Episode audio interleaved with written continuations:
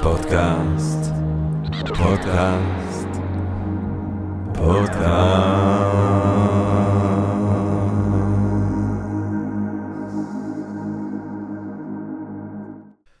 טוב, גבירותיי ורבותיי, ברוכות וברוכים הבאים לפודקאסט של Think and Ring Different, פודקאסט למי שאוהב לחשוב ולשתות. אני ג'רמי פוגל ואנחנו רוצים להתחיל עם רגע של הודיה לעצם היש, לעצם הקוסמוס שמאפשר לנו למרות הכל ובנתן כל אלה להיפגש כאן למען הרחבת הדעת, העמקת הידע, גירוי, אולי סיפוק הסקחנות, אולי רעיון מעורר השחאה, נשגב פתאום ככה לנו בעברית ביחד, מי יודע.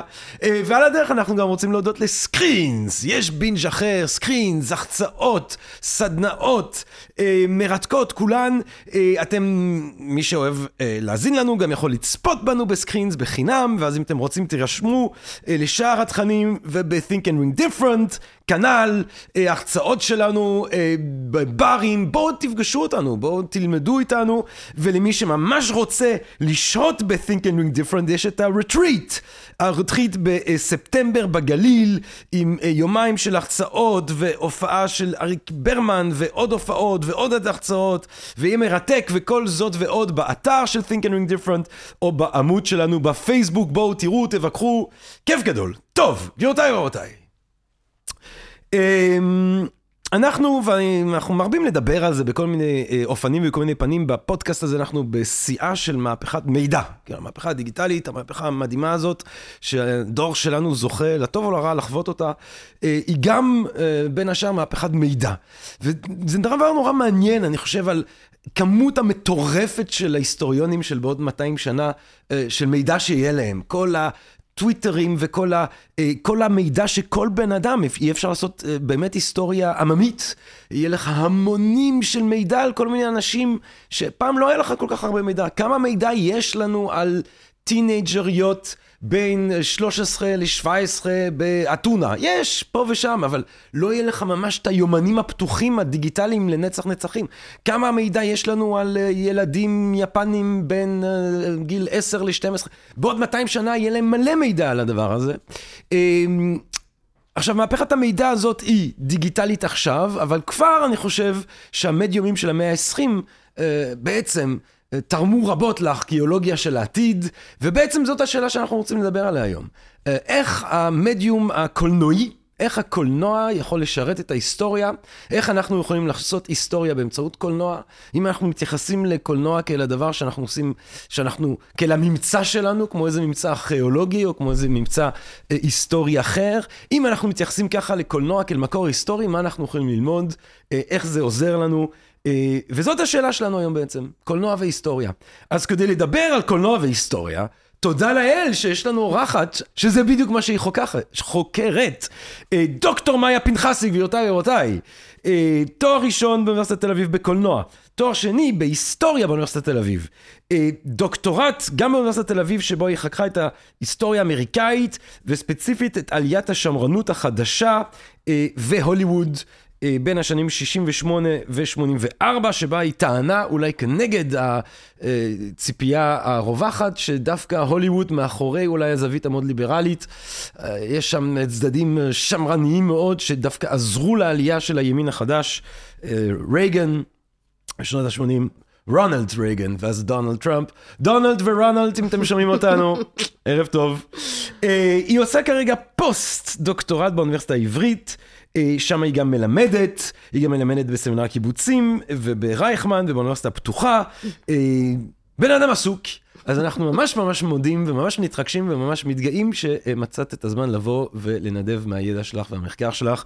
דוקטור מאיה פנחסי, שלום רב. תודה רבה, עם הקדמה כזאת אני עכשיו צריכה לעמוד בציפיות. אז יאללה, בוא, בוא נבדוק את זה מיד. בוא נחתוך ישר לווירדית הצוואר, זה מה שאנחנו עושים כאן.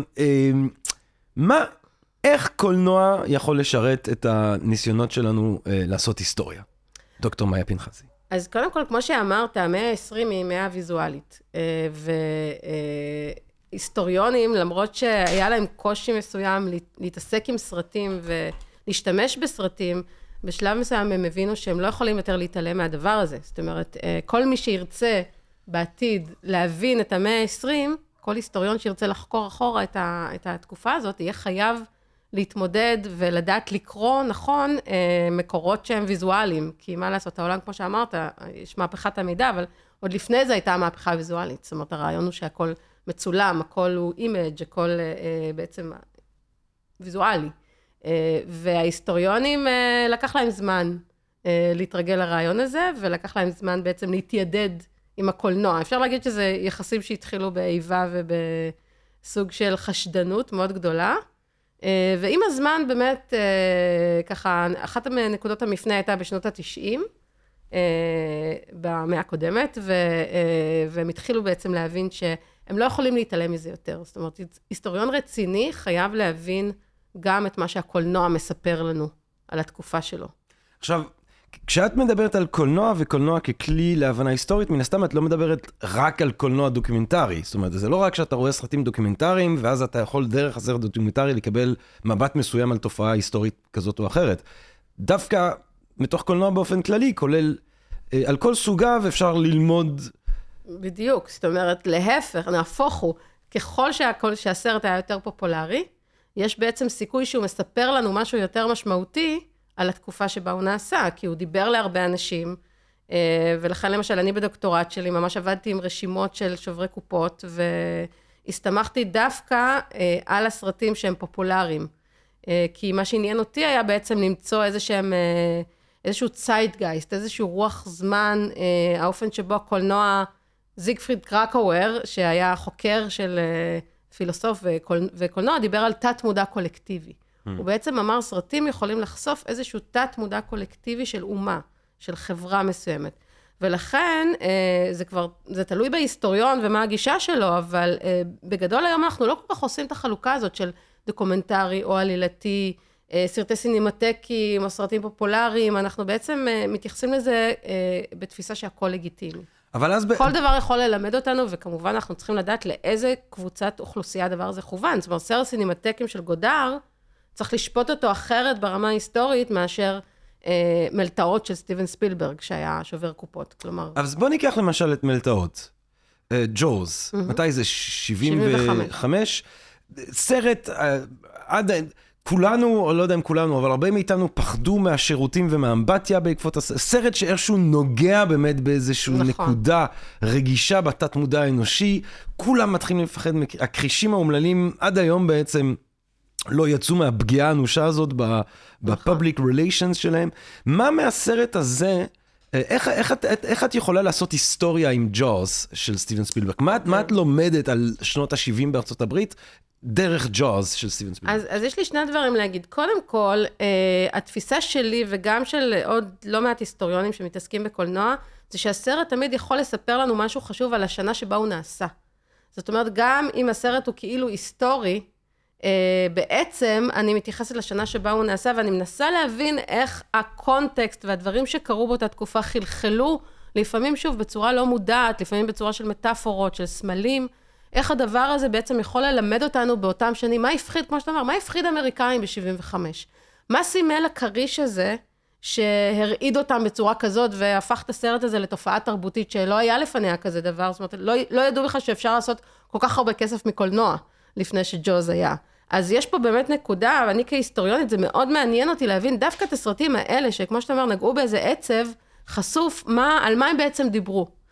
עכשיו, הבעיה השנייה אה, כהיסטוריונית זה מטאפורה. איך אתה בעצם אה, קורא מטאפורה בצורה היסטורית? כי הרי מטאפורה יכול, אה, מישהו אחד יגיד לי שהכרישים, הכריש מסמל אה, פחד ממים, ושני יגיד לי שהכריש מסמל פחד מפמיניזם, ושלישי יגיד לי שזה היה פחד ממשברים כלכליים שפירקו את אמריקה ב-75. 75 אמריקה ממש נמצאת בשעת משבר מהרבה כיוונים, אבל בעיקר מבחינה כלכלית. אה, אינפלציה מאוד גבוהה. זהו, זה קצת מתודולוגית. בדיוק. זה, יש פה שאלה של האם את לא מניחה את הנמצא. זאת אומרת, אם את, נניח ואת לא יודעת כלום על התרבות האמריקאית של 75, ואת אומרת, טוב, יש את הכריש הזה שכולם עכשיו באובססיית אה, כרישים, מאוד יהיה קשה לפרש אותו. את מפרשת אותו לאור ממצאים היסטוריים אחרים. את יודעת שהיה משבר, אני יודע מה, כלכלי היה... נכון, בגלל זה אני חושבת, זאת הסיבה שהיסטוריונים אה, קצת חששו מהעניין הזה של קולנוע. איך אתה בדיוק מתייחס לזה? איך אתה מנתח את זה? איך אתה, איך אתה אה, שם את זה בקונטקסט של איזושהי אני לא אגיד אמת היסטורית, אבל איזשהו רקע היסטורי. ומה שאני למשל עושה, אני באמת בניתי מודל מתודולוגי, אה, שבודק את הסרט שאני רוצה לחקור בכמה מישורים, ומנסה לקבל איזושהי תמונה יותר רחבה. אז תני לנו את התמונה של המודל המתודולוגי הזה שאת מציעה. אוקיי, מה עם המישורים אז, האלה שאת בודקת? אז דבר ראשון, באמת הקונטקסט ההיסטורי. אני מנסה להבין מה קרה באותה תקופה, מה, מה היה הרקע לדבר הזה. אה, דבר שני, אני שואלת את עצמי, אם אני יכולה להשיג חומרים על התהליך של ההפקה, זה גם יכול הרבה פעמים לספר לנו דברים חשובים, למשל, אה, מי מימן את הסרט הזה, אה, אני לא רוצה להיות יותר מדי מרקסיסטית, אבל בכל זאת, אה, בעל המאה הוא בעל הדעה, זאת אומרת, בוא, בוא נראה מי, מי שם כסף על הסרט הזה. מה קרה בתהליך ההפקה, אם אפשר להשיג, וזה לא תמיד קל, כי האולפנים די מידרו את החומרים הארכיונים שלהם, אבל יש ארכיונים שאפשר איכשהו למצוא פרטים. אז זה הפקה. דבר שלישי, השפה הקולנועית, ופה באמת אני, אני חושבת כהיסטוריונית שמי שרוצה להשתמש בסרטים, לחקור את העבר, חייב ללמוד את השפה הקולנועית. זאת אומרת, אי אפשר להבין סרט כמו שאפשר להבין מסמך כתוב. זאת שפה אחרת, יש לה רטוריקה אחרת, אה, יש לה מניפולציות שאתה חייב להיות מודע אליהן ולהבין אותן, אפילו ברמה הבסיסית, כמו עם מי הסרט בונה הזדהות, אה, ועם מי הסרט לא מאפשר לנו להזדהות. כן, נגיד אם תיקח את המערבונים הראשונים, אז האינדיאנים תמיד קיבלו לונג שוטים, כדי שלא נוכל להיות באמת קרובים אליהם, והלבנים קיבלו את הקלוזאפים. אז קצת להבין איך בעצם השפה הזאת עובדת. זה, זה המימד השלישי. המימד הרביעי זה אה, הז'אנר. אני חושבת שזה מאוד מאוד חשוב, דווקא כ, כהיסטוריונית, אה, לראות אם יש פה איזושהי תבנית. שהסרט אה, מתכתב איתה, ואנחנו גם רואים שבתקופות היסטוריות יש ז'אנרים מסוימים שפתאום עולים. זאת אומרת, זה משהו, אה, אה, מדברים על זה הרבה, שדווקא במשבר הכלכלי, אז המיוזיקלס הגדולים מצד אחד. וגם סרטי אנש... הגנגסטרים, שהיו מאוד כן. אנטי-ממסדיים. ש... ו- וזה, ש... אגב, אני חושב שסרטי הגנגסטרים גם בשנות ה-70 נותנים יש נאו, יש כן. גם חזרה לפילים נוער, וגם יש ז'אנר חדש, במרכאות, שנורא מצליח, שזה סרטי אסונות. כן. שג'וז בעצם זה היה די הסנונית של זה, אבל אחר כך יש סדרה של סרטים על כל מיני אסונות, הרפתקה בפוסדון, והמגדל הבוער, ורעידת אדמה, וגם, אז כהיסטוריון אתה אומר, מה קורה כאן, אה, שפתאום צומח ז'אנר חדש, שמייצג כנראה איזשהו...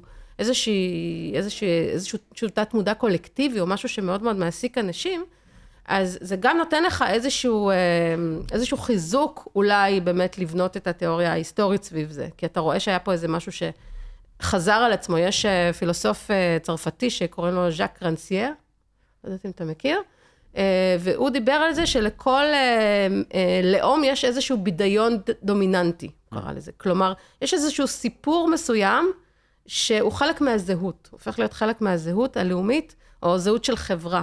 אז, אה, אז באמת אני חושבת שצריך לנסות למצוא את הסרטים האלה, את הסרטים שיש בהם איזשהו, אה, איזשהו משהו מכונן.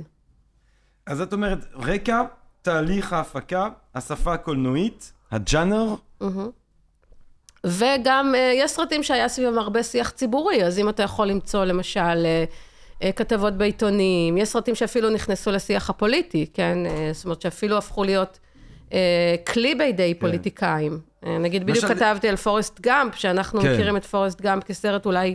לא חשבנו על הקשרים הפוליטיים שלו, אבל בארצות הברית, כשפורסט גאמפ יצא, הוא ממש, רפובליקנים ושמרנים ממש השתמשו בו ככלי בפריימריז שם. זאת אומרת, יש גם מצבים כאלה, אז אתה צריך לנסות לרשת את הדבר הזה ולמצוא... ויש גם, דבר, יש גם סרטים מסוימים שבאמת... אה, שיח ציבורי, אבל עוד לפני, כמו מים, זאת אומרת, הם הופכים להיות חלק מהשפה התרבותית הכללית.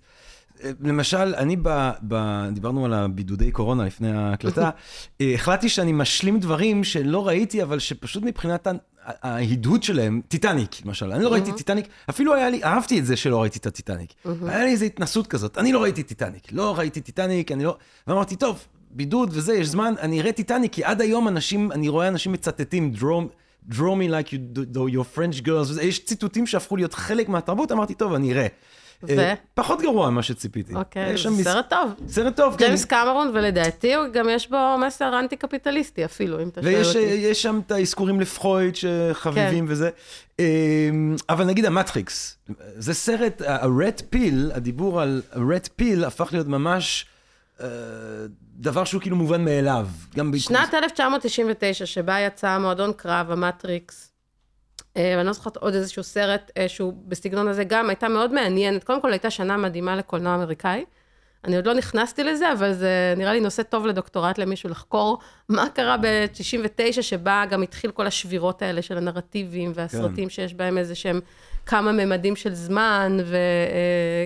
אז זה באמת יחסי הגומלין האפשריים. עכשיו, גם כל הנושא של נרטיב, אני חושבת שהוא, שהוא מעניין בהקשר של היסטוריה וקולנוע, כי גם היסטוריה בונה נרטיב, וגם סרט בונה נרטיב.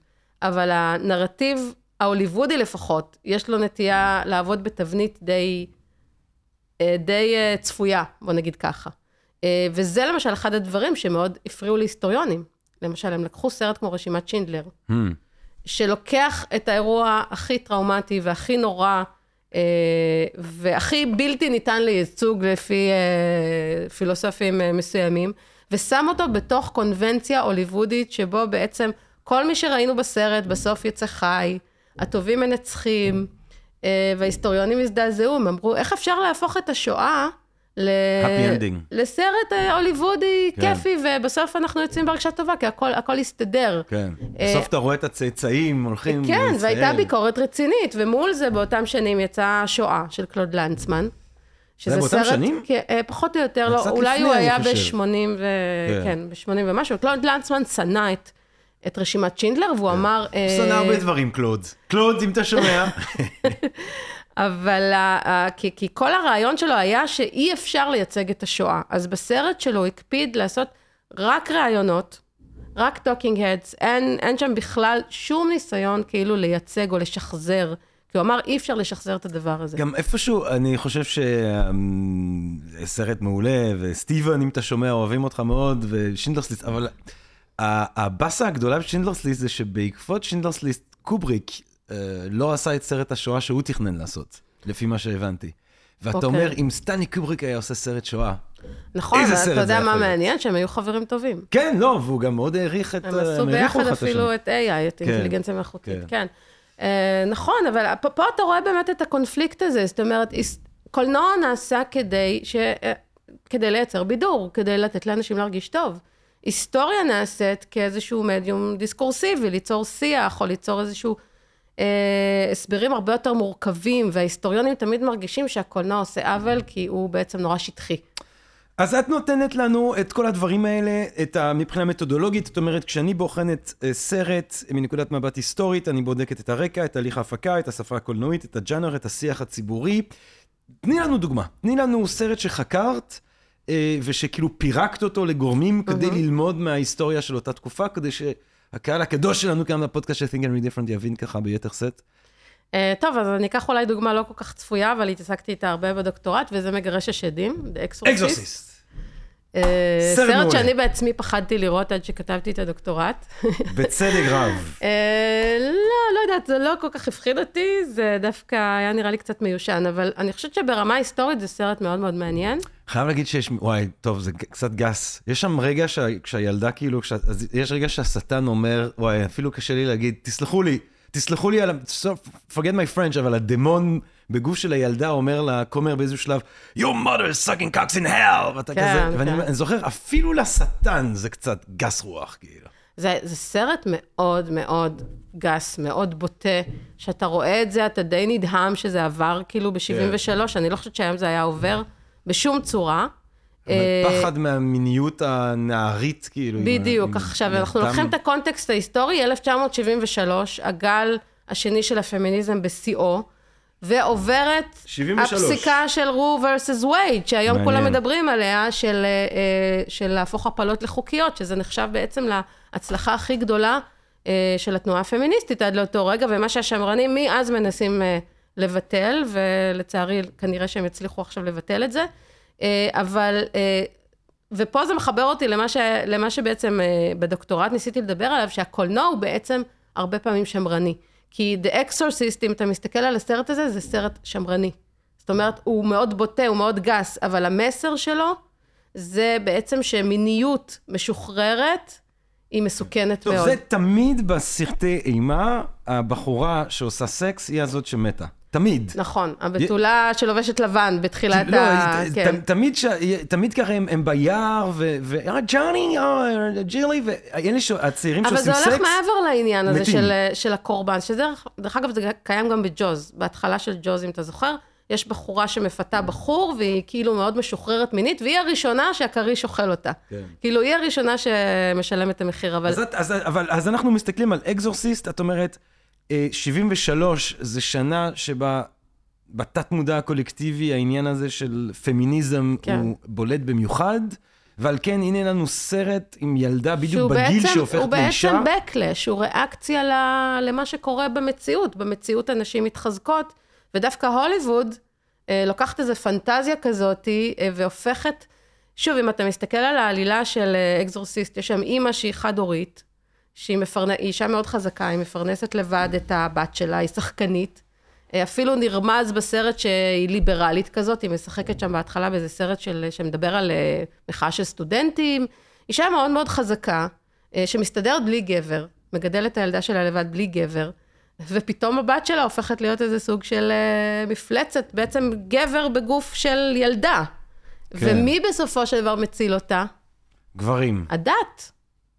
לא רק הגברים, הכמרים. The power of Christ compels you. בדיוק. אז ועכשיו אתה לוקח, באמריקה ב-73, זה לא רק פמיניזם, זה גם העלייה של האוונגליסטים. זאת אומרת, יש איזושהי תחייה דתית מאוד חזקה בארצות הברית, וזה סרט שדרך אגב, הכנסייה די אהבה. הכנסייה ועוד הקתולית, איך שהם אוהבים את זה, בטח, מתוקים. כן, הם אוהבים את זה, כי, כי מה זה אומר בעצם? אה, ל- אה, להיות משוחררת, אישה משוחררת, אישה אה, שבעצם אה, היא עצמאית, אה, היא תשלם את המחיר, היא תשלם מחיר כבד, ובסופו של דבר מי שמציל את המצב זה הכומר, ויש איזו חזרה למין תא כזה הטרוסקסואלי, אה, כאילו יותר מקובל, הגבר החזק, האישה והילדה, אה, וזה מסר מאוד שמרני. אז זה דוגמה, אני חושבת, עכשיו שוב, העניין הזה של ה...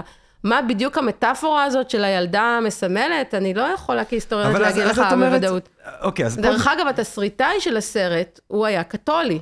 והוא כן. אמר, ובתחקיר שעשיתי באמת על ההפקה, אה, הוא אמר לבמאי שהיה באופן מפתיע יהודי, ווליאם פרידקין, אה, הוא אמר לו, מבחינתי הסרט הזה הוא, הוא מניפסט. זאת אומרת, אני רוצה שאנשים יראו את הסרט הזה ויחזרו להאמין בכנסייה הקתולית ובכוח שלה.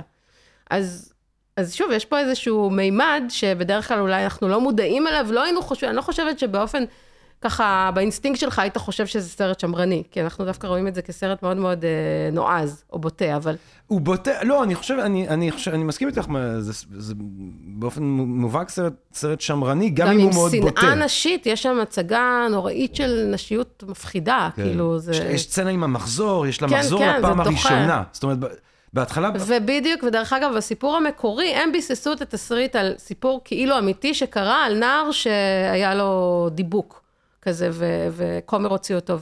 וכשהם הפכו את זה לסרט, הם הפכו אותו מנער לנערה.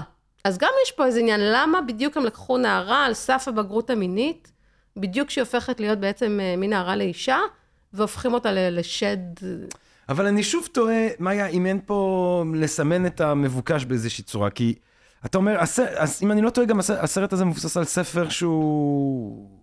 של אותו, שהסופר הזה, הקתולי הזה, ש... שהוא כתב, מה זה, והוא כתב את זה כמה שנים לפני, אה, אני מניח, כן? לא... ו... ו וזה זה גם סרט עשוי טוב, זאת אומרת, הם היו יכולים לקחת את הסיפור הזה, לעשות אותו גרוע, לעשות אותו לא מעניין, לעשות אותו לא, לא, מבהיל. הכל טוב ו- והכל בסדר, אבל למה האקסורסיסט הפך להיות שובר קופות כל אבל כך יכול להיות מטורף? שפשוט אנשים מסוימים בזמן מסוים עשו סרט ממש מעולה, וגם אם היית מוציא בערך סרט באיכות דומה היום, הוא היה, הוא היה מצליח מאוד. יכול להיות, שוב, אני... זאת אומרת, האם, האם אפשר לעשות רדוקציה שהוליווד- מוחלטת לסיטואציה ההיסטורית? האם אין פה גם אומנות שבו אנשים פשוט יוצרים משהו שהוא באמת, מבחינה, מכל מיני בחינות אומנותיות, חזק, הוא סרט חזק? הוא סרט חזק, והוא סרט מצוין ברמה הקולנועית, אין ספק, הוא אפקטיבי מאוד, והוא, והוא, והוא מצוין, ובגלל זה האנשים אהבו אותו. אבל שוב, אם אתה חוזר לקרקאוור ולמה שהוא אמר, שבעצם גם הבמאי או התסריטאי או האנשים שיוצרים את זה באופן לא מודע, מושפעים בעצם מהתקופה, מושפעים האמת, מהזמן. אני בדיוק קראתי, אה, אה, ואני מנסה לזכור את השם בום! אני עושה פה אדיטינג, דרור.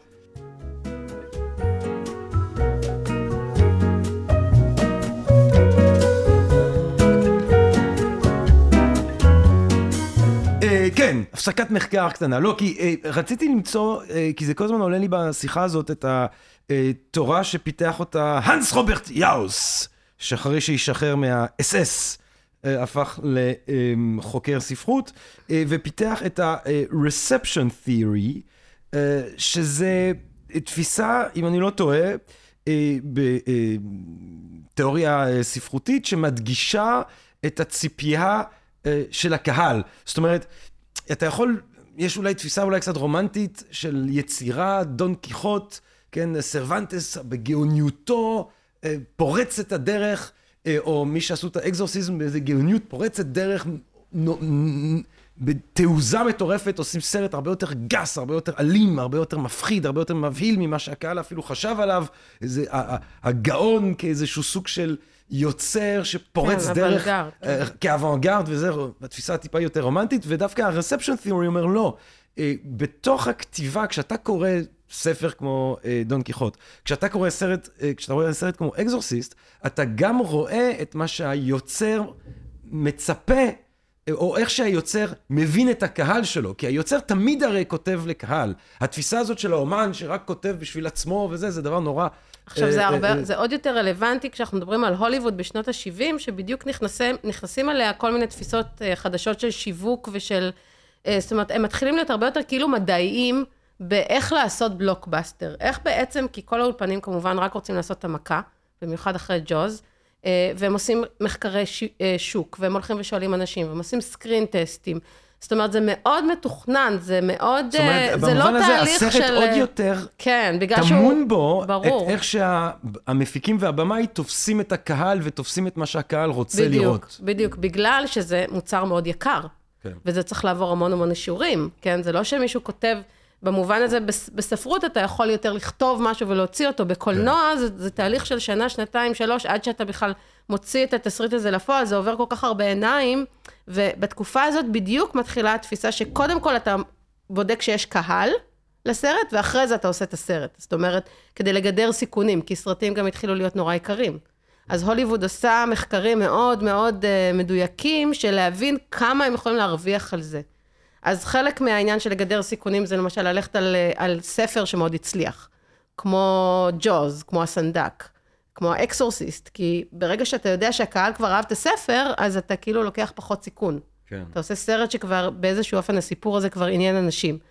אה, ודרך אחרת זה למשל סרטים שהז'אנר שלהם מאוד ברור. אה, זאת אומרת, נגיד ב sixties, אתה ראית באמריקה סרטים שמאוד שיחקו עם ז'אנרים.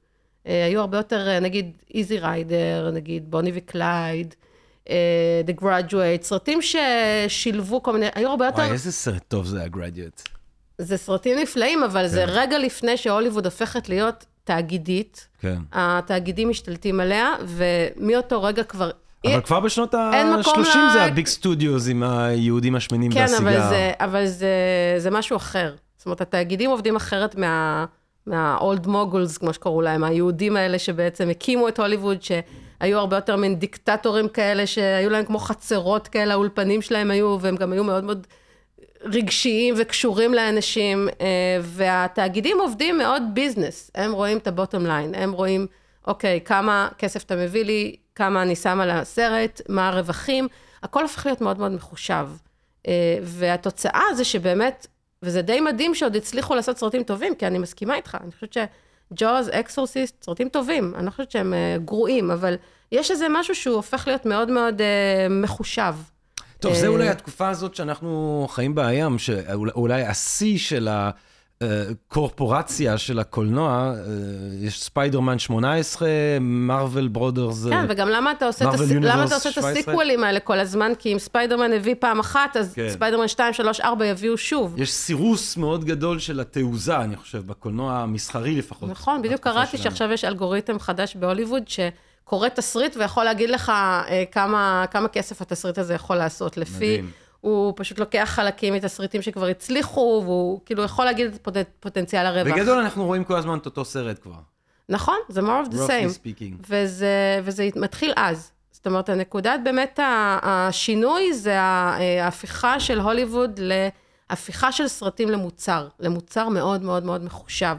כן. אה, עכשיו שוב, גם, ה- גם האולד מוגולס רצו לעשות כסף, כן? הם לא היו, הם לא באו לשם בשביל לעשות אומנות. כן. הוליווד תמיד הייתה מסחרית, אבל זה בעצם תופס תפנית עוד יותר, אה, אם תרצה, מגה קפיטליסטית, אה, משנות ה-70 ובשנות ה-80 כבר מתחילים כל ה... אתה יודע, אינדיאנה ג'ונס וכל ה... אה, מלחמת הכוכבים, שגם היה סרט מאוד חשוב בתהליך נכון. הזה. בואי נבחר עוד סרט, בואי, כמו שעשינו את האקזורסיסט, בואי אוקיי. תקני עוד אחד שככה תפרקי לנו אותו עם, ה, עם המודל המתודולוגי שלך. אוקיי, אז הייתי לוקחת את בוני וקלייד. בוני שזה וקלייד. סרט שכולם מאוד מאוד אוהבים, אה, וגם היסטוריונים. הוא יצא ב-67. מהמם. אמ, ובוני וקלייד, אני חושבת שהוא דוגמה מאוד מעניינת לסרט שאומר הרבה יותר על השנה שהוא יצא בה, מאשר על התקופה שהוא משחזר. זאת אומרת, הס- הסרט מבוסס על הסיפור של בוני וקלייד משנות ה-30, בשנות השפל הגדול, זה סיפור אמיתי על אה, זוג אה, שיצאו במסע רציחות, אה, והפכו להיות אה, סוג של איזו מיתולוגיה וסמל, אה, אבל כשארתור פן עושה את זה ב-67, הוא לא מדבר על שנות ה-30, הוא בעצם מדבר על וייטנאם, הוא מדבר על מחאות של הצעירים, הוא מדבר על כל ה- אה, כל ה-60's, מה שבעצם קורה. אה, ואם אתה מסתכל על בוני וקלייד, מבחינת הייצוג של, למשל, של מיניות בבוני וקלייד. יש שם אישה מאוד מאוד מינית. יש שם גבר שהוא בעצם אימפוטנט. דברים שלא דיברו עליהם בקולנוע אה, באותה תקופה. גם מבחינת אלימות, זה סרט אה, אלים בצורה אה, ומה זה אומר לנו אז מטורפת. על, על, על, על, על 1967?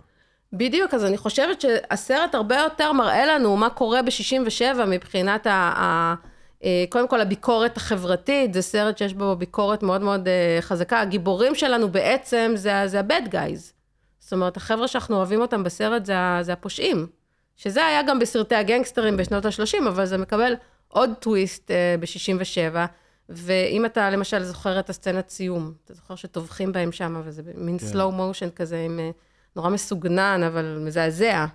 אה, ואי אפשר לא לחשוב למשל על רצח קנדי, כשרואים את הסצנה הזאת. וארתור פן בעצמו אמר שהוא בעצם היה מושפע מהאירוע הזה של רצח קנדי, ואיכשהו זה, זה, זה השפיע על איך שהוא ביים את הדברים. וכשהסרט יצא גם הייתה קריאה נורא חזקה נגד האלימות שלו, אה, ושזה מעודד אלימות וכן הלאה, וארתור פן אמר, בכל מהדורת חדשות אתם רואים היום אה, מטוסים עם שקים של גופות, אה, מביאים אנשים מתים מווייטנאם, ואתם אומרים ש, שאנחנו מייצרים אלימות.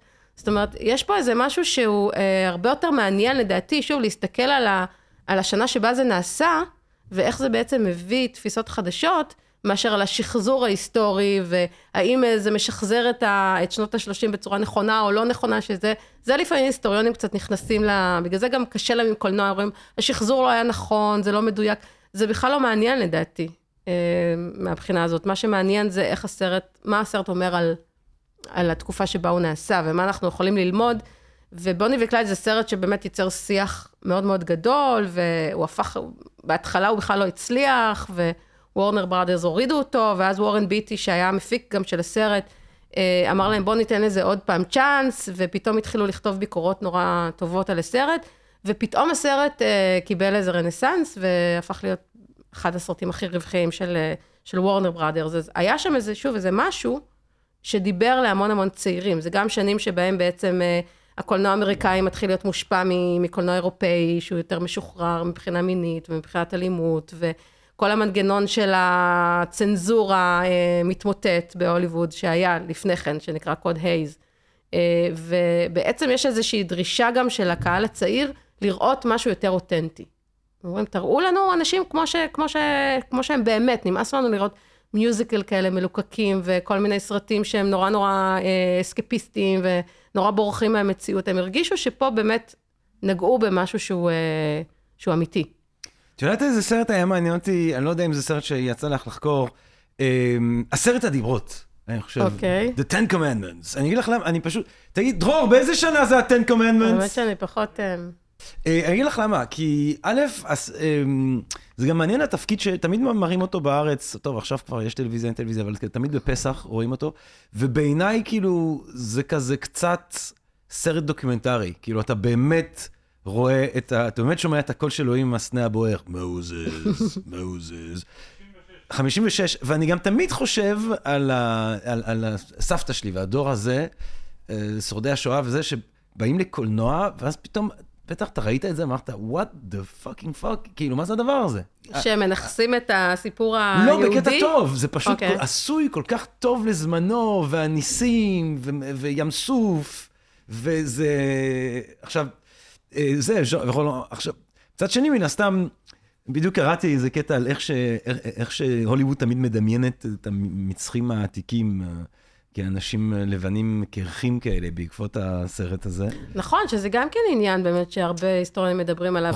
רונו, בארט כותב על אה, רומא העתיקה בקולנוע, והוא תמיד מדבר על זה שיש להם תספורות כן. מאוד מסוימות וזה. עכשיו, זה לא היסטורי, זה פשוט ככה החליטו נכון, בקולנוע לדמיין נכון, את רומא העתיקה. והעניין הוא שבאמת כמה ילדים, לצורך העניין, אה, ילמדו על רומא העתיקה מהסרט גלדיאטור, וכמה ילדים ילמדו על זה מספרי כן. היסטוריה. זאת אומרת, יש משהו בקולנוע שהוא מנצח את ההיסטוריה, כי הוא הופך כן. להיות חלק מזיכרון קולקטיבי, כי הוא מייצר כל מיני מיתוסים שלאו דווקא קשורים, שוב, למה שההיסטוריונים חושבים שקרה.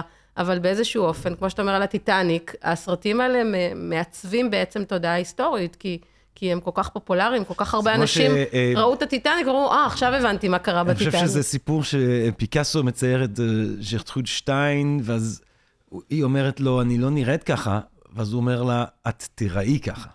בדיוק. כי ככה אנשים יזכרו. אה, יאללה, תני לי עוד דוגמה כזאת שחקרת. עוד דוגמה. אה, כיף, כיף לדבר איתך על סרטים, מעניין. תודה. אה, אז זהו, אני, רוב הסרטים שאני מתעסקת בהם הם מאותה תקופה פחות או יותר, שנות ה-60 וה-70. אה, טוב, כמובן, לא יכולתי להתעלם ממה שאני קוראת, ז'אנר שאני בעצם, אה, לא אני קוראת לו, כולם אה, גדולים ממני קראו לו ויג'ילנטי פילמס. או, שזה מאוד מאוד מעניין, אה, וזה ז'אנר גם שממש מקביל לעלייה של הימין, לתחילת העלייה של הימין, שנות וכל ה-70. השיח הזה על law and order ואין law and order וכולי וכולי וכולי. בדיוק, סביב law and order וסביב הנושא אז של מה, dirty Harry? דרטי הארי, סרט שאני חושבת שהוא מאוד מעניין, אבל גם סרטים כמו הקשר הצרפתי, אם אתה מכיר, French connection. אה, הסנדק, שהוא גם ויג'ילנטי פילמס. כן? אם אה, חושבים על זה במובן מסוים, שמה הרי הוויג'ילנטי פילמס, או סרטי ה... איך תרגמתי את זה? אה, סרטי ה... אה, לוקחי החוק לידיים. כן, היה לי קשה מאוד לתרגם, מה זה ויג'ילנטי, איך אתה מתרגם? כן. זה לא בדיוק נוקמים. כן. אה, אבל ההיפוך הזה בוויג'ילנטי פילמס, זאת אומרת, המדינה לא יכולה לה- להציע לי בעצם כבר ביטחון, על כן בדיוק. אני צריך כאילו לקנות... לא רק שהיא לא יכולה להציע לך נשק ביטחון, ו- היא, היא מושחתת לחלוטין, כן. והאזרח שלוקח את החוק לידיים ועובר על החוק, כמו אריק קלהן, בארי המזוהם, הוא המרטיר, הוא הגיבור בעצם, הוא עושה צדק. ואם תחשוב גם על הסנדק, באותו מובן, אה, מייקל קורליאונה הוא סוג של מרטיר, כי הוא בעצם פועל בתוך מדינה מושחתת לחלוטין, אה, מהשוטרים ועד לסנטורים שהם כולם אה, משוחדים שם בסנדק, ובעצם מייקל ואבא שלו הם היחידים שעושים צדק. הרי בסצנת הפתיחה של הסנדק אה, מגיע הקברן ומספר לו סיפור קורע לב על הבת שלו שהתעללו בה מינית והפעילו עליה אלימות. ובסופו של דבר, כשהסנדק, כשמרלון ברנדו אומר, אני אעשה צדק בשבילך, אנחנו איתו. לגמרי, וואי, אתה לגמרי אנחנו איתו. איתו, ואנחנו גם עם הקברן, ואנחנו רואים באמת הכל דפוק, כי בהתחלה הוא אומר לו, לך לבתי משפט, למה באת אליי? יש משטרה, יש בתי משפט. הסרט הזה הוא כל כך אפל במה שהוא אומר על אמריקה בשנות ה-70, וצריך לזכור שזה אחרי ווטרגייט, זה סרט מ-70 ו... 71.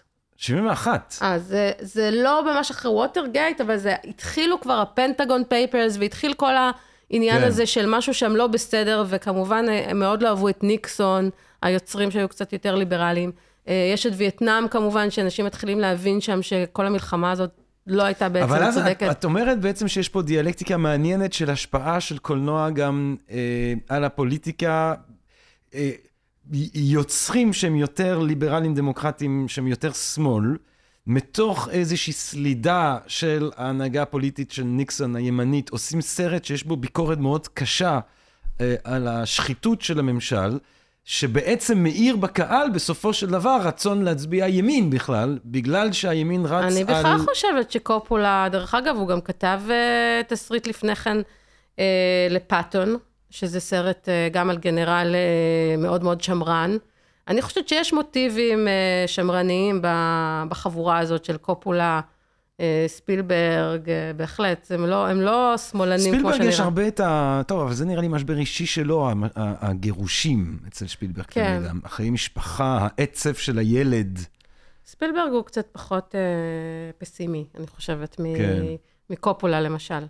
אה, אבל אה, הסנדק, שוב, עכשיו הסנדק, זה מורכב, כי זה סרטים שאתה יכול לקרוא אותם בכל מיני דרכים. אתה גם יכול לקרוא את הסנדק כביקורת שהיא דווקא ליברלית. יש אנשים שרואים את הסנדק כביקורת בכלל על אמריקה התאגידית, שזה בעצם אה, סרט שמדבר. על איזה, כן, על איזשהו ארגון שהוא יותר משפחתי, שהוא הציע איזה משהו שהלך לאיבוד בעצם ב- בתהליכים הכלכליים ש- ש- שאמריקה עוברת בשנות ה-70. קופולה בעצמו אמר, ויש עדות לזה, כי יש אה, מקור מאוד מעניין, מכתב שהוא כתב למרלון ברנדו, אה, כשהוא ביקש ממנו להשתתף בסנדק 2, שברנדו בסוף לא הסכים, והוא נשאר off screen בסרט, בעצם לא רואים אותו אף פעם. אה, והוא אמר לו, אני עושה סרט שהמטאפורה הבסיסית שלו מדברת על קפיטליזם, על אמריקה, ועל אה, מה אמריקה מוכנה לעשות כדי לשמר את הכוח שלה. זאת אומרת, על זה שהיא מוכנה לעשות כל דבר כדי לשמר את הכוח. אה, אז מהדברים האלה שהוא אומר, אני חושבת שזה כן הגיוני לחשוב שיש כאן ביקורת אה, מאוד מאוד גדולה על, ה... על כל המנגנונים, ואתה רואה את זה בסנדק, ושוב, אתה... הסרט הזה הפך להיות כל כך פופולרי וכל כך מובן מאליו, ש... ששוכחים כמה הוא רדיקלי. יש בו משהו מאוד מאוד רדיקלי, שבעצם אומר, המאפיה היא הארגון היחידי שיכול לעשות צדק באמריקה. בתקופה ש... שוב, הסרט כאילו מתרחש בשנות ה-50, אבל הוא בעצם מדבר על אמריקה של שנות ה-70, על המשבר אמון המאוד מאוד גדול שיש בין הציבור לבין המנהיגים הפוליטיים, על כל הדברים שקרו. אה, אז כל הז'אנר הזה של ויג'ילנטי היה מאוד מאוד חזק, ויש עוד כמה סרטים. אה, יש גם את death wish, שזה מ-1974 עם צ'ארלס ברונסון, שזה ממש כאילו סיפור, לא יודעת אם אתה מכיר. אה, רגעים. זה סיפור צ'ארלס, על בחור צ'ארלי. שהוא אה, ארכיטקט כזה, אתה יודע, כאילו, כן. לפלף כזה, ליברל, גר בניו יורק, ואז יום אחד אה, אשתו ובתו נאנסות ונרצחות בצורה מאוד מאוד אכזרית, על ידי איזו חבורה שמתוארת קצת כהיפים, והוא בעצם הופך, הוא עובר טרנספורמציה, הופך להיות גבר, הוא נוסע לדרום ארצות הברית, שם איזה redneck מלמד אותו לירות, הוא חוזר בחזרה לניו יורק, הוא מתחיל לנקות את הרחובות. אה, אז שוב, הרעיון הזה של אה, הדמוקרט הופך להיות שמרן, ובסופו של דבר הוא עושה צדק. עכשיו, אני הייתי מכניסה לתוך זה גם את Taxi Driver, שזה גם לדעתי vigilante film. וכלבי למה? איך- הקש, אם אתה מכיר, גם סרט מאוד לא. מעניין של... אה, Taxi Driver, אבל, זאת אומרת, הוא, נתפס כ, כמשוגע, הוא הגיבור. הגיבור לא, הגיבור סהרורי, הגיבור לא, אתה לא אמור להזדהות, אתה יכול להזדהות איתו ברמה כלשהי, אבל לא, איך, איך, הוא, איך זה סרט vigilante? כי שוב, הוא עושה מבצע נקמה. הוא הולך לנקות את העיר, הוא בן אדם יחיד כן. שלוקח את החוק לידיים. יש שם תיאור מאוד מאוד אה, פתטי של הפוליטיקאים, פוליטיקאים שמוצגים בצורה לגמרי מגוחכת. אה, זה נכון שהיחס שלנו אליו הוא אמביוולנטי, כי הוא, כי הוא גזען, הוא לא, דמות, הוא לא דמות בדיוק שאמורה, כמו שאתה אומר, לעורר הזדהות, אבל אני כן חושבת שאנחנו מזדהים איתו. כי אני חושבת שאף סרט לא עובד בסוף אם אין איזושהי רמה של הזדהות. אה, וגם כשיש אנטי גיבור, אה, כמו טרוויס ביקל, אה, או כמו הג'וקר נגיד, שאני אישית פחות התחברתי, אבל זה גם... החדש, הסרט החדש, כן. עם חואקין פיניקס. שזה אגב מעניין, כי אני חושב שהקטע של הג'וקר החדש, זה, ו, ושיושב לנו טוב בתקופה, זה, זה החרדה והדיכאון והבדידות ומשבר. כאילו, אני חושב שאנחנו בתקופה שמאופיינת על ידי עיסוק מאוד גדול בנפש, בבריאות הנפש, ואולי כתגובה למשבר מאוד גדול בבריאות הנפש, באיזון הנפשי. יכול להיות, שוב, אני לא, לא התעמקתי בזה, אה, אבל אני חושבת שאנחנו לא יכולים לאהוב סרט אם אנחנו באמת סולדים מהגיבור. וגם בהוליווד יודעים את זה. לא ייתנו, לא greenlight, לא יאשרו פרויקט, אם קוראים את התסריט וחושבים שהדמות הזאת היא באמת בלתי נסבלת, כי ההזדהות שלנו עם הגיבור זה, זה הדבר הכי בסיסי שאנחנו, מכניס אותנו לתוך הסרט וגורם לנו ליהנות מסרט. אז אני חושבת שבאמת אה, טרוויס ביקל זה, זה, זה דמות מאוד מורכבת, אבל בסופו של דבר, אה, זה גם סרט שמרני, לדעתי. אה, כי הוא בעצם מציג את העולם הליברלי, את הפוליטיקה הליברלית, כאיזשהו סדום ועמורה, ובסופו של דבר טרוויס ביקל הוא... כן, זה, זה מורכב, קשה לי להגיד. בסצנה האחרונה, שזה ממש bloodbath כזה, שהוא בא ומחסל את כולם, אני לא חושבת שאנחנו כל כך מזדהים איתו, אבל עם האלמנטים האלה שאמרת, של הבדידות. של הניכור, אה, של מישהו שלא מצליח, רוצה ליצור מערכת יחסים, אבל לא, לא עושה את זה נכון, במקום לבנות מערכת יחסים עם אישה, הוא בונה מערכת יחסים עם ילדה בת 12, זאת אומרת, הוא דפוק, כן, אבל אנחנו מבינים את המוטיבציה שלו, אני חושבת, ואני חושבת שגם דה נירו מצליח מעניין. לבנות דמות... אה, זה מעניין, כי אז פתאום אתה אומר, אתה מנסה לחשוב, באמת שנות ה-70, אמריקה כפי שמשתקפת בשנות ה-70, זה, זה סוג של אזורים אורבניים, חסכי חוק, מסוכנים נורא. נכון. אה, אני מניח שזה משקף אה, גם באמת ניו יורק, לא יודע, זו הייתה תקופה מדהימה של שכר דירה. קודם כל, היה באמת משבר אלימות נורא נורא גדול בתקופה כן, הזאת, ממש אלימות ברחובות, ואנשים כן. הרגישו חוסר ביטחון, וזה היה אישו מאוד מאוד גדול, איך להחזיר את הביטחון לרחובות, וגם ניקסון בקמפיינים שלו מאוד הלך על העניין הזה של law and order, אני אחזיר את הסדר, אני אחזיר את הסמכותיות.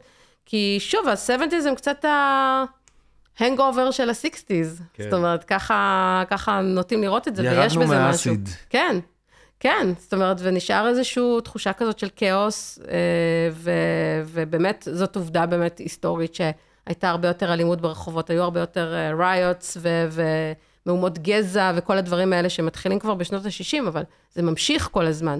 Hmm. אה, אז ה vigilante films באיזשהו מקום אומרים, אין כבר טוב או רע, יש גיבור שהוא, אולי הוא קצת משוגע, הוא תמיד גם מין אחד כזה שלא בדיוק מסוגל לה, להשתלב בחברה, הוא קצת אאוטסיידר, אם תסתכל גם על הארי המזוהם, ובטח ש... שטרוויס ביקל, אבל דווקא הוא, בגלל שהוא לא חלק מהחברה, אולי הוא יכול לעשות כאילו את התיקון, הוא יעשה את הצדק. Mm. וזה גם מאוד מתחבר, דרך אגב, לדמות של הקאובוי במערבון. זאת אומרת, הוויג'ילנטי באיזשהו אופן הוא גלגול של המערבון. Hmm. אה, אפשר לראות את זה גם ככה. מעניין. את יודעת, מאי, אני חושב שבאמת, אם אנחנו נחשוב על המאה ה-20 כאל, קודם כל המאה, אה, שמבחינת לפחות התרבות המערב, זה המאה האמריקאית, אה, וזה המאה, ש... ואמריקה כאילו שיווקה את עצמה דרך הקולנוע, והקולנוע הוא כאילו מדיום באמת בולט במאה ה-20, והיסטוריונים של המאה ה-20 לא יכולים שלא אה, כבר לקחת בחשבון את, ה, את, את מה שאת עושה בעצם, את, ה, את האופן שבו הקולנוע משקף אה, ומכוון את ההיסטוריה ברגעים בדיוק, ברגעים הוא לא רק משקף, הוא גם מייצר. הוא כן. מייצר נורמות, הוא מייצר ערכים, הוא מייצר, מייצר חרדות, כן. ואני תוהה מה, מה קורה עם המדיום הזה היום, את יודעת, אמנם תום קרוז על כנפיו לקח עכשיו חזרה, החזיר חיים לקולנוע. כמדיום. עוד לא ראיתי את זה. וואי, זה... ראית? בטח שראיתי. ועוד איך. דבר אחד שביאס אותי, אה, זה שהם לא, לא, לא שמו Take my breath away, כאילו, אני שעתיים מחכה שם שהוא טס. אז אתה נוסטלגי בסופו של דבר. Take my breath away.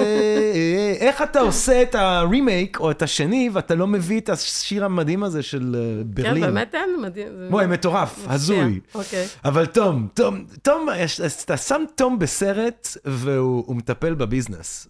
כאילו גם, דבר אחד שתמיד קורה עם תום קרוז בסרטים שלו, זה שנגיד שהוא, נגיד יש פיגוע או יש פצצה, אז בשביל אנשים רגילים זה כזה הזמן להתפרק לחתיכות ולמות. בשביל תום קרוז זה בעצם אה, סיוע לנוע לאנשהו.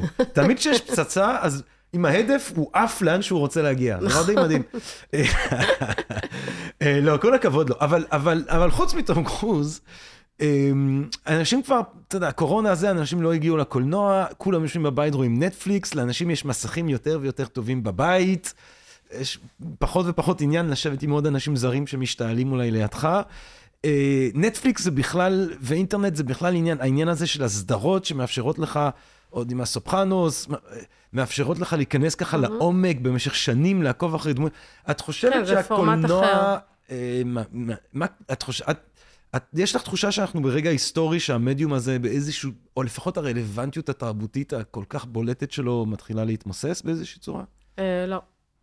אה, כי אני, קודם כל אני רואה את הנתונים שכל מה שאתה מתאר נכון, אבל פתאום יוצא ספיידרמן האחרון, ועשה כסף מטורף, והיה להיט מטורף, ו, אה, ואני חושבת שיש משהו בעניין של ללכת לראות סרט, לא לשבת בבית, ללכת באמת לראות, שזה חוויה מסוימת, וזו חוויה שיש לה ערך מוסף. צעירות וצעירים הולכים לקולנוע? כן, כי הם רוצים נגיד לצאת לדייט, הם הולכים לקולנוע. עובדה כן. שמקומות כמו סינמה סיטי מאוד מאוד מצליחים. Hmm. זאת אומרת, עדיין יש ערך לחוויה עצמה, אה, שהוא אחר מלשבת בבית ולראות נטפליקס, ואני לא חושבת ש...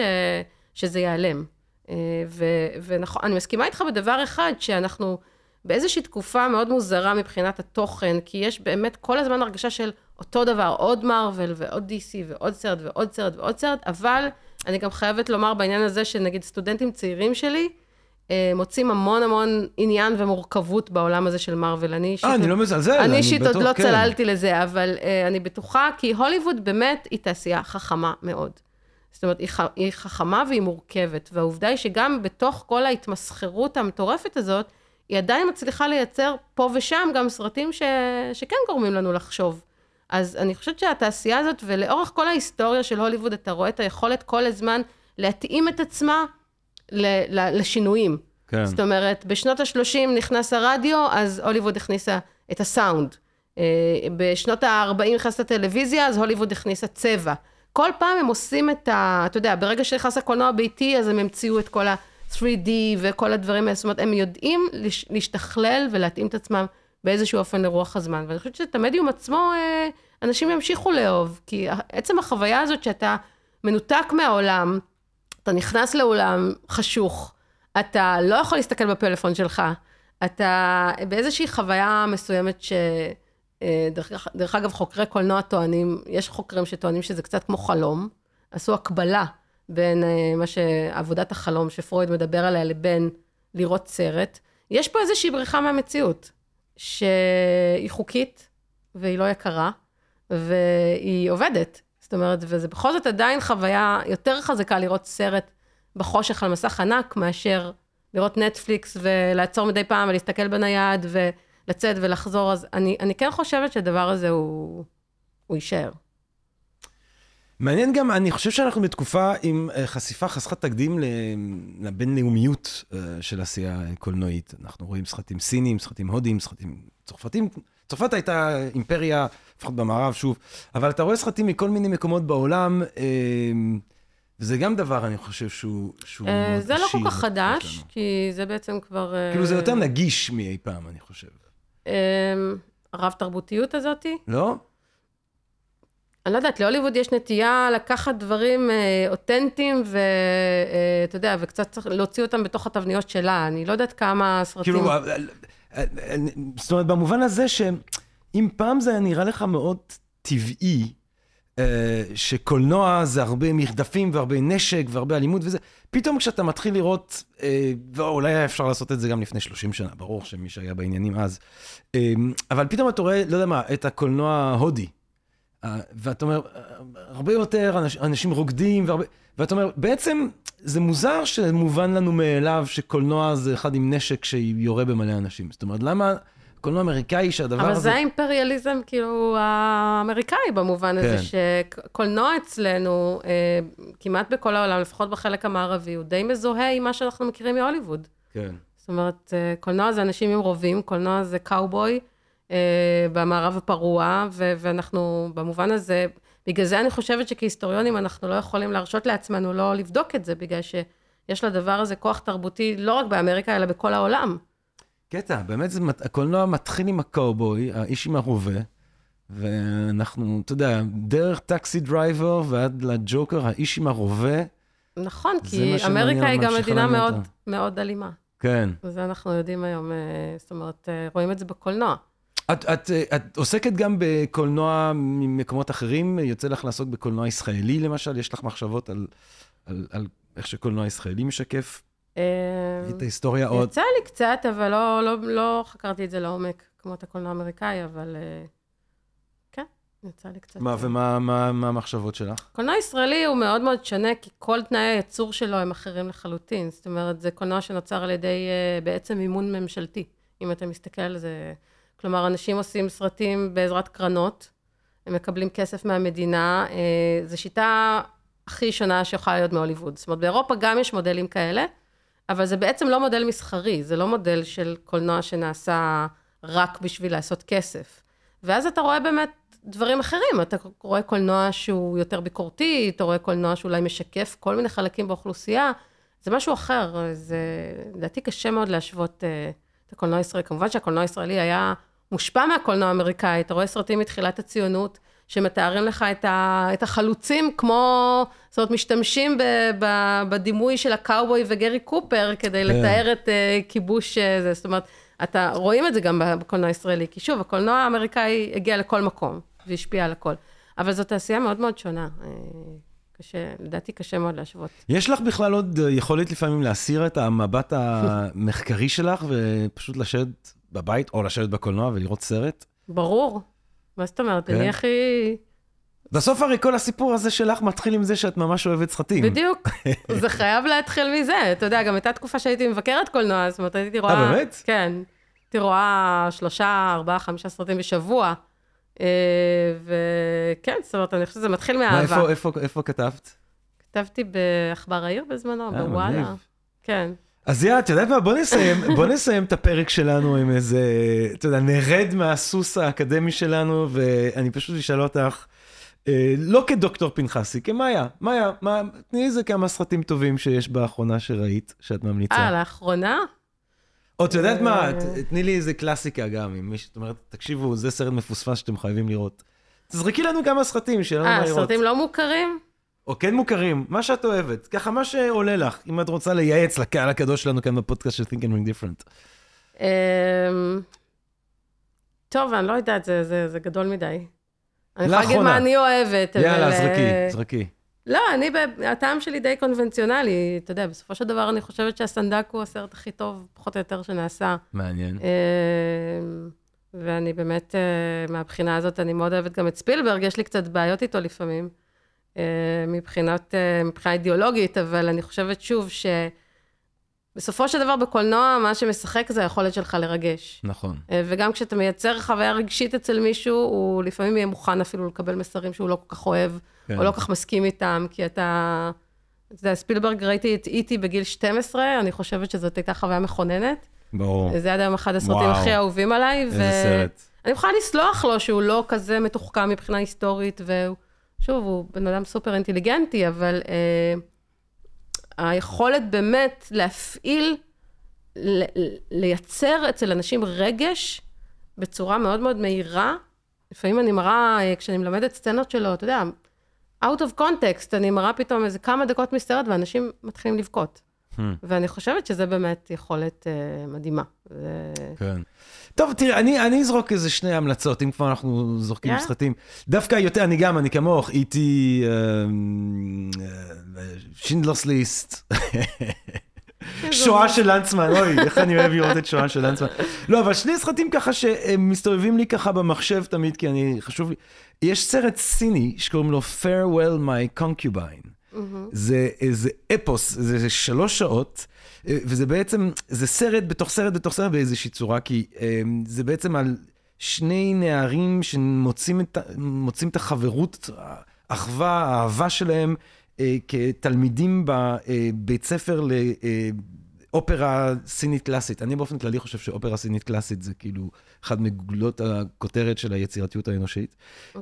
ואתה יודע, אבל סיני קלאסי, אז ככה, איך שמלמדים אותם בצורה קשה ואכזרית, והשלמות שאתה צריך להגיע אליהם וזה, והם כל החיים שלהם בעצם משחקים את אותו מחזה עתיק. farewell my concubine, המלך והמאהבת והנסיכה וזה, וילד אחד הוא נסיכה והילד השני הוא המלך. והסרט זה גם כל הזמן רגעים מתוך המחזה, זה גם הסיפור המדהים של הקשר בין שני השחקנים האלה, שאחד הוא כמו אח גדול והשני הוא, הוא גיי, אז הוא מאוהב בו, והשני לא מאוהב. יש לו, בסוף הוא מתחתן גם, וזה נהיה מוחכם. וזה גם כל ההיסטוריה של סין, כי בהתחלה הם מופיעים בסין היותר עתיקה, מסורתית, ואז יש את היפ... ההשתלטות היפנית, הם מופיעים מול היפנים, ואז הם מופיעים מול הלאומנים מהסינים, ואז הם מופיעים מול הקומוניסטים, וזה נגמר עם המהפכה התרבותית. אז יש לך בשלוש שעות... וזה את... ממתי הסרט הזה? מדהים. אה, זכה בכאן, חושב שיש שנות ה-90, mm. אני לא בטוח. וחודורובסקי, אני מת על חודורובסקי, אז מי כן. שלא מכיר את אלחנדרו חודורובסקי, דחוף. כן, אני, אני גם חייבת להגיד שלא יצא לי פה איזה תדמית באמת אה, רק הוליוודית, אני גם מאוד אוהבת קולנוע אירופאי. כן, לא, ברור, באות, ברור. באותה מידה שאני אוהבת את איטי, אני אוהבת את ויב רסבי של אה, גודר. יס, yes, גודר. זאת אומרת, אני באמת אוהבת, ואני חושבת ברור. שגם יש הרבה יותר קשר בין הדברים ממה שאנחנו חושבים, כאילו, אתה רואה את טרנטינו, אז אתה מבין שטרנטינו ראה את אייזנשטיין. וראה את גודר. טרנטינו ראה את הכל, כאילו, כן, טרנטינו אוהב קולנוע. טרנטינו את הכל. דרך אגב, באמת, אם אתה רוצה שאני אציין, אז כן, טרנטינו, אני חושבת שהוא אולי היוצר הכי מעניין. ה-once upon a time, גם מבחינה היסטורית, כאילו, כל כך אינטליגנטי וכל כך, uh, הגישה שלו כל כך מעניינת לגבי כל כך הרבה דברים משמעותיים בחברה האמריקאית, כמו יחסי גזע, יש לו אמירה מאוד מאוד חזקה uh, על נושא של שחורים ולבנים, הוא פמיניסט לדעתי בצורה יוצאת דופן. כן. הוא במאי שאוהב נשים, שיש לו דמויות נשיות אה, מורכבות.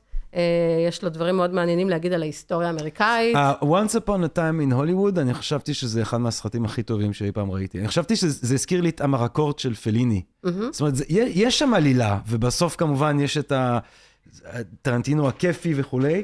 אבל יש שם גם, יש שם גם פשוט הזיכרונות ילדות שלו, זה יותר סרט אווירתי באיזושהי צורה. כן, אני גם התחברתי מאוד, כי זה שוב, זה הקולנוע שאני הכי אוהבת, זה קולנוע אמריקאי של שנות ה-70, כן. והמיתולוגיה סביב, אתה יודע, רומן פולנסקי ושרון טייט, וכל הסיפורים שם מאחורי, זה באמת מאוד כן. מאוד uh, חכם. כן, אני חושבת שהוא באמת, הוא עושה דבר שאני לא יודעת איך הוא עושה אותו. איך הוא מצליח לעשות משהו...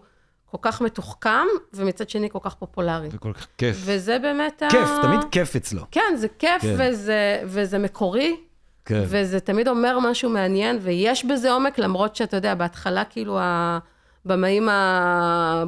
כאילו הוותיקים אמרו, אה, טרנטינו זה רק אלימות, וזה רק, אה, זה שטחי, וזה... כן. אני ממש לא חושבת, אני חושבת שהוא ממש... אה, שוב, דוגמה לבמאי שיש בו גם מין ההיסטוריון, זאת אומרת, באיך שהוא מסתכל על דברים וב...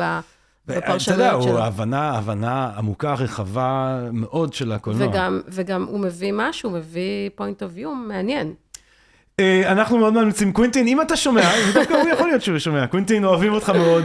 אז לא, אני רציתי להגיד Holy Mountain של חודורובסקי, וגם מה שהוא עשה לא מזמן, את ה-La Danza de la Realidad, סוף סוף בגיל 80 פלוס, בגלל שהוא כל הזמן עושה קולנוע שמפסיד כסף, הוא אומר, אני עושה סרטים כדי שיפסידו כסף, אז אבל הוא הבין שיש קהל ואפשר לגייס המונים וזה, והוא עשה בעצם בגיל 80 פלוס סרט חודורובסקי, שבו הוא תמיד בסרטים שלו, הוא, הוא מטפל בעבר, יש לו גם גישה טיפולית, פסיכומגיה הוא קורא לזה, אז הסרטים שלו זה ביטוי לטיפול העצמי שלו, ויש שם צנות בדנסה דה ריאלידד שהוא חוזר לילדות שלו בעצם, ויש רגעים שה, שהוא עצמו בגיל 80 פלוס בא ומדבר עם השחקן שמשחק אותו כילד, וזה כל כך מרגש, מאוד מאוד יפה. כן. אה, וואי, אבל דוקטור מאיה פנחסי, מה את אומרת? עכשיו, כל פעם שאנחנו נראה סרט, אנחנו נחשוב על מה שאמרת. צריך לחשוב על הרקע שלו, תהליך ההפקה שלו, על השפה הקולנועית, על הג'אנר, לא, על השיח לא, הציבורי. לא, ממש לא. ועל מה בעצם הוא אומר על הרגע ההיסטורי שבו הוא נוצר. ממש לא, רק אם אתם היסטוריונים, אבל ככה זה... החוויה, צריך לתת ברור, את המקום ברור, לחוויה. אני חושב שברור שאנחנו בתקופה מלאת חרדות. הרבה סרטים חרדתיים. היו כמה תקופות כאלה. נכון. אה, בהיסטוריה. מעניין. היה את החרדות בתקופה של הפחד מה, אתה יודע, מה, מה, מה, מהקומוניזם. נכון. כל פלישת Reds. חוטפי הגופות וכל הדברים כן. האלה. אה, ואחר כך, כמו שאמרתי, סרטי אסונות, שזה גם היה ז'אנר... אה, סרטי אסונות עשו איזה קומבה גם... אה, יש משהו מאוד, אתה יודע, אם, אם חושבים על זה ברמה הפסיכולוגית, יש משהו מאוד משחרר בלראות את הפחד הכי גדול שלך על המסך, אתה מוגן בזה שאתה יודע שזה לא באמת. כן. אתה כאילו יכול לחוות איזו סימולציה כן. של הדבר שהכי מפחיד אותך בעולם, ו- ולחזור בשלום הביתה. כן. אני חושבת שזה הסוד של uh, סרטי אסונות. מעניין. כן, יש פה, יש פה אלמנט כזה של לראות את הסיוטים שלך מתגשמים, אבל זה לא באמת. אתה כל הזמן על, ה- על העניין הזה של זה, זה, זה, זה מרגיש אמיתי, כי לקולנוע באמת יש איכות, מה שנקרא, מימטית. זאת אומרת, יש לו יכולת מאוד ביחס למדיומים אומנותיים אחרים, פשוט להראות לנו תמונת מציאות. הוא פשוט משכפל את המציאות בצורה מאוד מאוד חזקה ומביא אותה בכל החושים האפשריים, אבל באיזשהו מקום, כצופים, אנחנו במרחב מוגן. ובגלל זה אנחנו לא באמת, זה קצת כמו לונה פארק, זאת אומרת, אתה, אתה יודע שאתה לא באמת תיפול. תלוי איזה לונה פארק. דוקטור מאיה פנחסי, אה, וואי, תודה רבה. אני- מה, דיברנו, אנחנו דיברנו לעניין? יש דברים ש... יש תובנות שלא הגענו אליהם? אנחנו... לא, אה, אבל... חפרנו. כן, דוקטור מאיה פנחסי, תודה רבה רבה לך. בבקשה. אה, מרתק. תודה. אה, תודה רבה לך על השיחה הזאת ועל הנדיבות שלך, וזה הזמן להגיד לתובל רוזנבסר מ-Think and Make Different, שפעם הבאה יכוון את האורחים שלנו יותר טוב, כי בסוף לקח... אוקיי. לא, לא, כן. זה לא הוא, זה... זה זה לא תובל אני. רוזנבסר מ-Think לא, and לא, Make זה אני, Different? זה אני. אני כבר שלחתי לו אני הודעות כועסות. אני והווייז. אה, ות- ותודה רבה לכם, לקהל הקדוש שלנו כאן ב-Think and Make Different, בפודקאסט של Think and Make Different, מקווה מאוד שנהנתם מהפרק הזה, מהפרקים שכבר הקלטנו, מאלה שבעזרת השם אנחנו אה, נמשיך ונקליט, ומה נגיד לכם בינתיים? תראו סרט, תראו סרט טוב, תהנו ממנו, תחשבו עליו, אה, ורק בריאות ורק אהבה רבה, ונשתמע. תודה רבה. פודקאסט, פודקאסט, פודקאסט.